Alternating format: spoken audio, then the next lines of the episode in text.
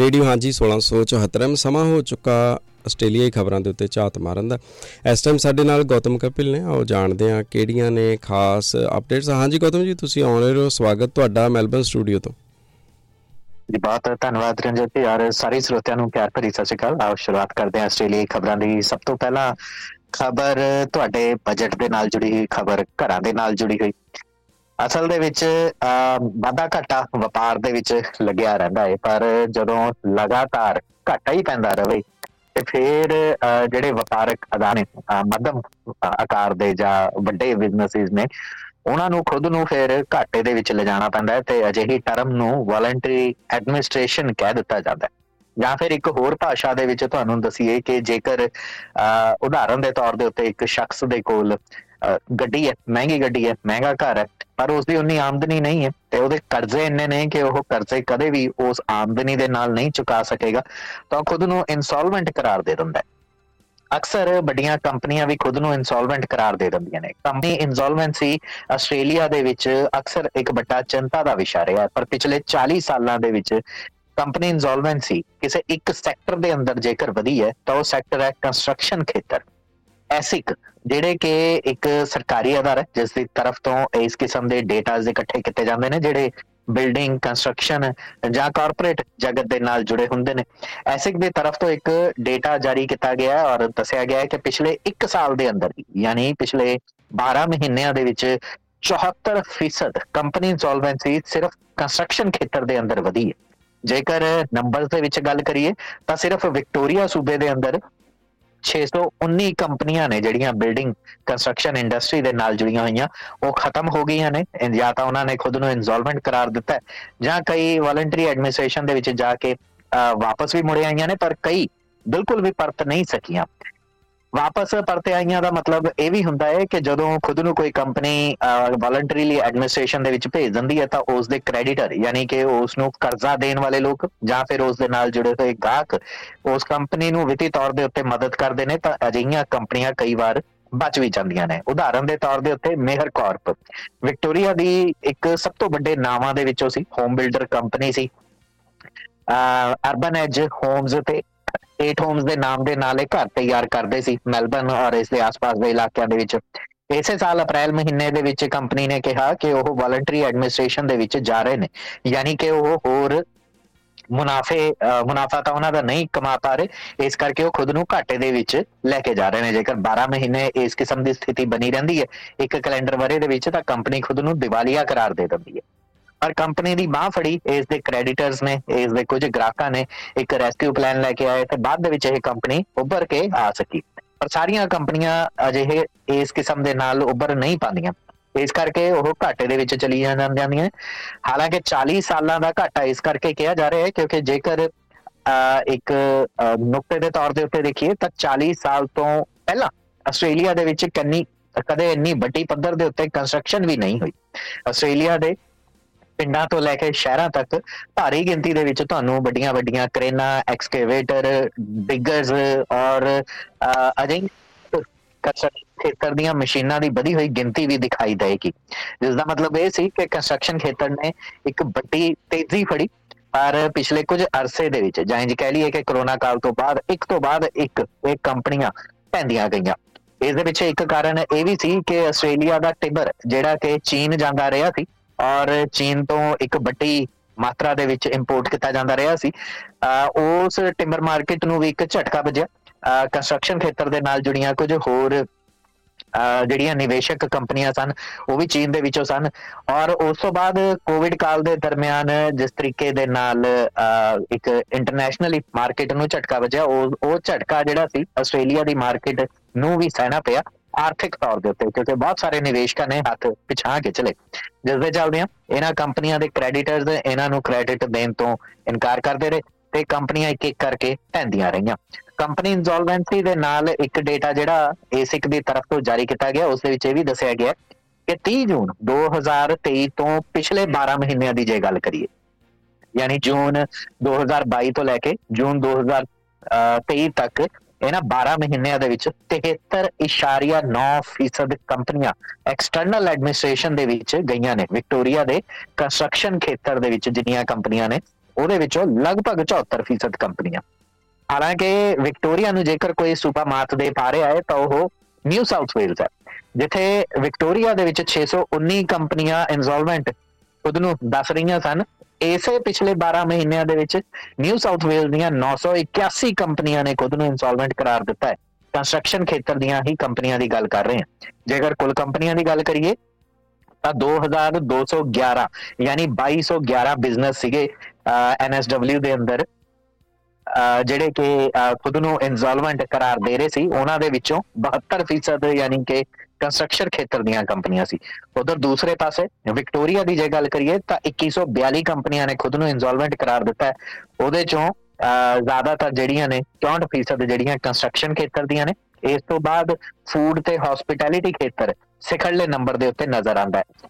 Food ਤੇ hospitality ਖੇਤਰ ਦੀ ਗੱਲ ਕਰਦੇ ਆ ਤਾਂ ਪ੍ਰੋਵਿਡੋਰ ਨਾਂ ਦੀ ਕੰਪਨੀ ਬਿਲਕੁਲ ਵੀ ਜਿਹੜੀ ਇੱਕ ਪੂਰੀ ਤਰ੍ਹਾਂ ਦੇ ਨਾਲ ਕਲੈਪਸ ਹੋ ਗਈ ਔਰ ਬਿਲਕੁਲ ਵੀ ਉੱਭਰ ਨਹੀਂ ਸਕੀ। ਜਿਸ ਤਰੀਕੇ ਦੇ ਨਾਲ ਮੇਹਰਕੌਟ ਦੀ ਉਦਾਹਰਨ ਦਿੱਤੀ ਹੈ, ਇਹ ਫੂਡ ਕੰਸਟਰਕਸ਼ਨ ਖੇਤਰ ਦੀ ਕੰਪਨੀ ਨੇ ਕਦੇ ਵੀ ਵਾਪਸ ਨਹੀਂ ਆ ਸਕੀ ਤੇ ਖੁਦ ਨੂੰ ਦਿਵਾਲੀਆ ਕਰਾਰ ਦੇ ਕੇ ਕੰਪਨੀ ਪੂਰੀ ਤਰ੍ਹਾਂ ਦੇ ਨਾਲ ਦਰਵਾਜ਼ੇ ਬੰਦ ਕਰਕੇ ਢਹਿ ਹੋ ਗਏ।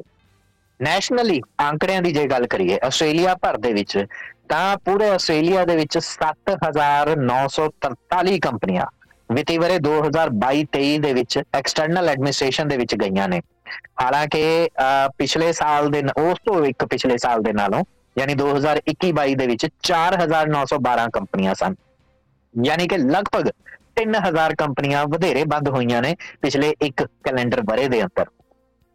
ਐਨਾ ਹੀ ਨਹੀਂ, ਬਲਕਿ ਇਸ ਦੇ ਪਿੱਛੇ ਇੱਕ ਜਿਸ ਤਰੀਕੇ ਦੇ ਨਾਲ ਦੱਸਿਆ ਗਿਆ ਹੈ ਕਿ ਇੱਕ ਵੱਡਾ ਕਾਰਨ ਜਿਹੜਾ ਹੈ ਹਸਪਿਟੈਲਿਟੀ ਖੇਤਰ ਹੋਵੇ, ਚਾਹੇ ਰਿਟੇਲ ਖੇਤਰ ਹੋਵੇ, ਚਾਹੇ ਕੰਸਟਰਕਸ਼ਨ ਖੇਤਰ ਹੋਵੇ ਵੱਡਾ ਕਾਰਨ ਜਿਹੜੇ ਵਧੇ ਹੋਏ ਬੈਂਕਾਂ ਦੇ ਕਰਜ਼ੇ ਨੇ ਔਰ ਕਰੋਨਾ ਕਾਲ ਦੇ ਦਰਮਿਆਨ ਜਿਹੜੀਆਂ ਵਧੀਆਂ ਹੋਈਆਂ ਮਹਿੰਗਾਈ ਨੇ ਔਰ ਬਾਜ਼ਾਰ ਦੇ ਵਿੱਚ ਮੁਕਾਬਲੇਬਾਜ਼ੀ। ਇਹ ਸਾਰੇ ਫੈਕਟਰ ਜਿਹੜੇ ਨੇ ਇਹ ਕੁੱਲ ਮਿਲਾ ਕੇ ਆਸਟ੍ਰੇਲੀਆਈ ਕੰਪਨੀਆਂ ਨੂੰ ਤਾਲਾ ਲਗਾਉਣ ਦੇ ਲਈ ਮਜਬੂਰ ਕਰ ਗਏ ਨੇ।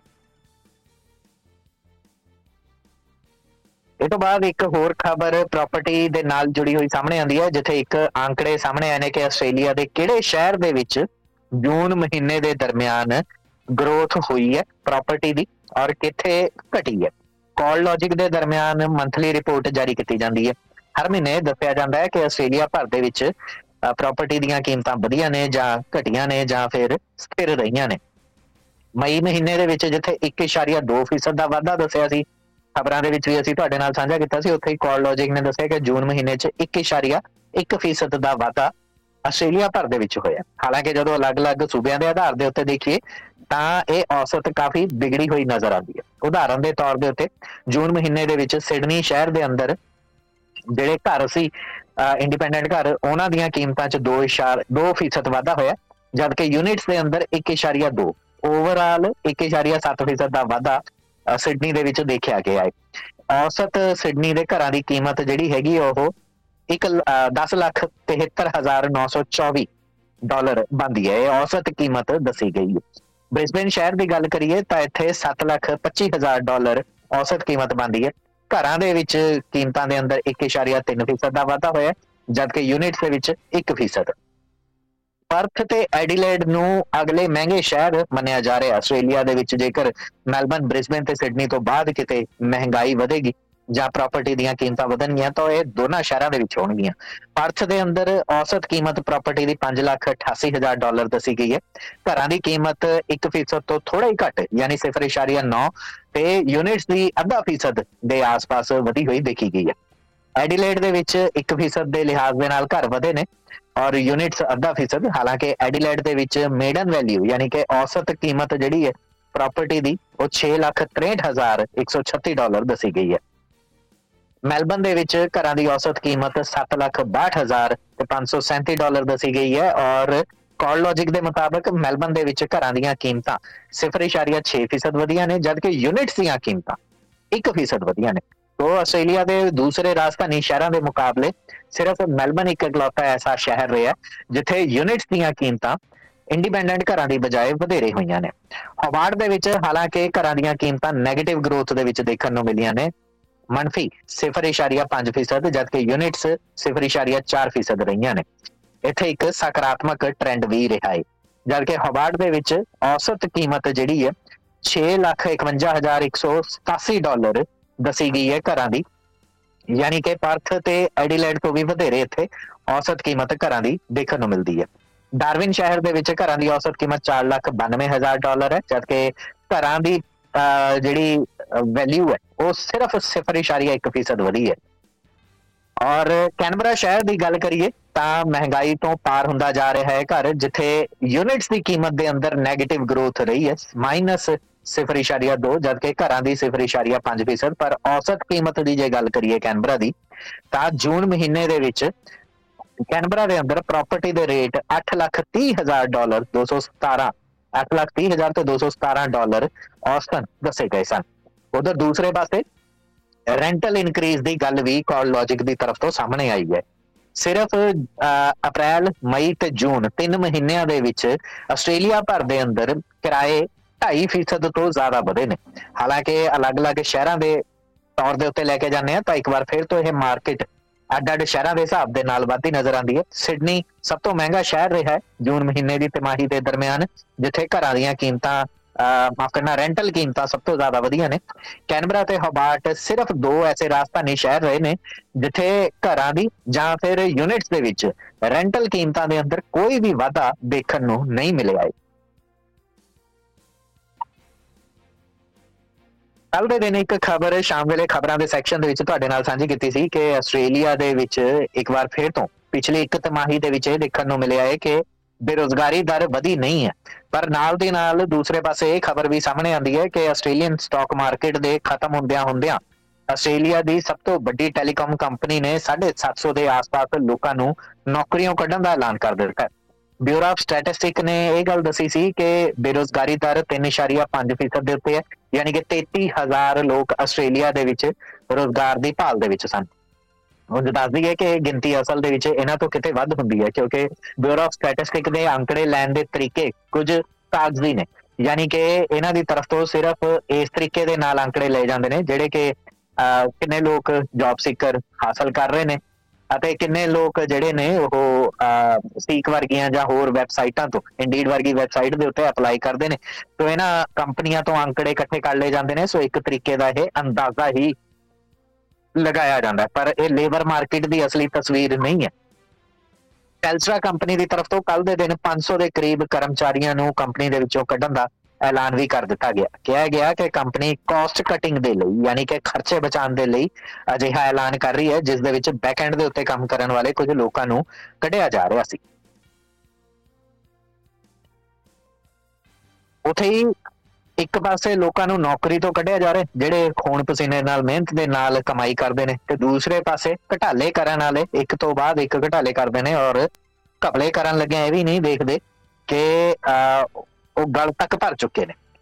ਐਲਨ ਮੈਰੀ ਰੋਜ਼ਮੈਂਡ, ਇਸ ਮਹਿਲਾ ਨੂੰ 15 ਸਾਲ ਦੀ ਜੇਲ੍ਹ ਦੀ ਸਜ਼ਾ ਸੁਣਾਈ ਗਈ ਹੈ। ਵਜ੍ਹਾ ਇਹ ਹੈ ਕਿ ਇਸ ਮਹਿਲਾ ਨੇ ਨੈਸ਼ਨਲ ਆਸਟ੍ਰੇਲੀਆ ਬੈਂਕ ਦੇ ਵਿੱਚੋਂ ਕੁਝ ਥੋੜਾ ਬਹੁਤ ਨਹੀਂ, ਬਲਕਿ ਮਿਲੀਅਨਸ ਆਫ ਡਾਲਰ ਦਾ ਇੱਕ ਘਟਾਲਾ ਕੀਤਾ ਸੀ। ਮੰਨਿਆ ਜਾ ਰਿਹਾ ਕਿ ਨੈਬ ਦੇ ਨਾਲ ਲਗਭਗ 9 ਮਿਲੀਅਨ ਡਾਲਰ ਦਾ ਘਾਟਾ ਪਾ ਕੇ ਇਸ ਮਹਿਲਾ ਨੇ ਆਪਣੇ ਬੈਂਕ ਖਾਤਿਆਂ ਦੇ ਵਿੱਚ ਨੇ ਨਿੱਜੀ ਖਾਤਿਆਂ ਦੇ ਵਿੱਚ ਜਿਹੜੀ ਫਾਈਨੈਂਸ਼ੀਅਲ ਫਰਮ ਇਹ ਚਲਾ ਰਹੀ ਸੀ, ਉਸ ਦੇ ਰਾਹੀਂ ਇਸ ਨੇ ਟ੍ਰਾਂਸਫਰ ਕੀਤੇ ਸਨ। ਹੁਣ ਬੈਂਕ ਨੂੰ ਇੰਨਾ ਚਿਰ ਕਿਉਂ ਨਹੀਂ ਪਤਾ ਚੱਲਿਆ, ਇਹ ਇੱਕ ਵੱਖਰੀ ਜਾਂਚ ਦਾ ਵਿਸ਼ਾ ਤੋਰਿਆ ਗਿਆ, ਪਰ ਹੈਲਨ ਮੈਰੀ ਰੋਜ਼ਮੈਂਡ ਦੇ ਖਿਲਾਫ ਇੱਕ ਨਹੀਂ, ਦੋ ਨਹੀਂ, ਬਲਕਿ 90 ਦੇ ਕਰੀਬ ਦੋਸ਼ ਆਇਦ ਕੀਤੇ ਗਏ ਨੇ। ਵਿਤੀ ਗੜਬੜੀਆਂ ਦੇ ਖੁਦ ਨੂੰ ਮੁਨਾਫਾ ਪਹੁੰਚਾਉਣ ਦੇ, ਧੋਖਾਧੜੀ ਦੇ ਹਨੇਰੇ ਦੇ ਵਿੱਚ ਰੱਖਣ ਦੇ ਔਰ ਫਾਈਨੈਂਸ਼ੀਅਲ ਡਿਸਐਡਵਾਂਟੇਜ ਦੇ ਔਰ ਡਿਸੈਪਸ਼ਨ ਦੇ ਕੇਸ ਅਜਿਹੇ ਪਾਏ ਗਏ ਨੇ। ਦੱਸ ਦਈਏ ਕਿ ਇਹ ਬੈਂਕ ਦੇ ਸਾਬਕ ਸੀਈਓ ਦੇ ਨਾਲ ਰਲ ਕੇ ਔਰ ਬੈਂਕ ਦੇ ਕੁਝ ਸਟਾਫ ਦੇ ਨਾਲ ਰਲ ਕੇ ਅਜਿਹਾ ਕਰਦੀ ਰਹੀ ਔਰ ਸਾਲ 2013 ਤੋਂ ਲੈ ਕੇ 2017 ਦੇ ਦਰਮਿਆਨ ਹੈਲਨ ਮੈਰੀ ਨੇ ਖੁਦ ਨੂੰ ਲਗਭਗ 9 ਮਿਲੀਅਨ ਡਾਲਰ ਦਾ ਮੁਨਾਫਾ ਪਹੁੰਚਾਇਆ, ਯਾਨੀ ਇੰਨਾ ਹੀ ਘਾਟਾ, ਬੈਂਕ ਨੂੰ ਪਹੁੰਚਿਆ। ਅਦਾਲਤ ਨੇ ਜਦੋਂ ਇਸ ਨੂੰ ਸਜ਼ਾ ਸੁਣਾਈ ਤਾਂ ਕਿਹਾ ਕਿ ਇਹ ਬਿਲਕੁਲ ਵੀ ਅੱਖੋਂ ਪਰੋਖੇ ਕਰ ਦੇਣ ਵਾਲਾ ਮਾਮਲਾ ਨਹੀਂ ਹੈ। ਬਗੈਰ ਕਿਸੇ ਪੈਰੋਲ ਤੋਂ ਇਸ ਨੂੰ 8 ਸਾਲ ਜੇਲ੍ਹ ਦੇ ਵਿੱਚ ਕੱਟਣੇ ਹੋਣਗੇ, ਜਦਕਿ ਕੁੱਲ 15 ਸਾਲ ਦੀ ਸਜ਼ਾ ਇਸ ਨੂੰ ਸੁਣਾਈ ਗਈ ਹੈ। ਕੁਇਨਜ਼ਲੈਂਡ ਦੇ ਬਰੂਸ ਹਾਈਵੇ ਦੇ ਉੱਤੇ ਇੱਕ ਸੜਕੀ ਹਾਦਸਾ ਵਾਪਰਿਆ ਜਿਸ ਦੇ ਵਿੱਚ ਤਿੰਨ ਲੋਕਾਂ ਦੀ ਮੌਤ ਹੋ ਗਈ ਔਰ ਇੱਕ ਵਿਅਕਤੀ ਨੂੰ ਗੰਭੀਰ ਹਾਲਤ ਦੇ ਵਿੱਚ ਹਸਪਤਾਲ ਭਰਤੀ ਕਰਵਾਇਆ ਗਿਆ। ਦੱਸ ਦਈਏ ਕਿ ਇੱਥੇ ਸਨਸ਼ਾਈਨ ਕੋਸਟ ਅਹ, ਦੇ ਪੱਛਮੀ ਇਲਾਕੇ ਦੇ ਵਿੱਚ ਇੱਕ ਅਹ, ਤਿੰਨ ਵਾਹਨ ਜਿਹੜੇ ਸਨ ਆਪਸ ਦੇ ਵਿੱਚ ਟਕਰਾਏ ਸਨ ਜਿਸ ਦੇ ਚੱਲਦੇ ਆ ਇਹ ਹਾਦਸਾ ਦਰਪੇਸ਼ ਆਇਆ ਔਰ ਬਰੂਸ ਹਾਈਵੇ ਤੇ ਉੱਤੇ ਹੋਏ ਇਸ ਹਾਦਸੇ ਦੇ ਵਿੱਚ ਇੱਕ ਜ਼ਖਮੀ ਵਿਅਕਤੀ ਨੂੰ ਜਿੰਪੀ ਹਸਪੀਟਲ ਭਰਤੀ ਕਰਵਾਇਆ ਗਿਆ। ਬਹਰਾਲ ਅਹ, ਇਹਨਾਂ ਦੀ ਪਛਾਣ ਹਾਲੇ ਤੱਕ ਖਬਰਾਂ ਦੇ ਵਿੱਚ ਨਸ਼ਰ ਨਹੀਂ ਕੀਤੀ ਗਈ ਹੈ ਕਿ ਇਹ ਕਿਹੜੇ ਲੋਕ ਸਨ ਜਿਨ੍ਹਾਂ ਦੀ ਮੌਤ ਹੋਈ ਹੈ।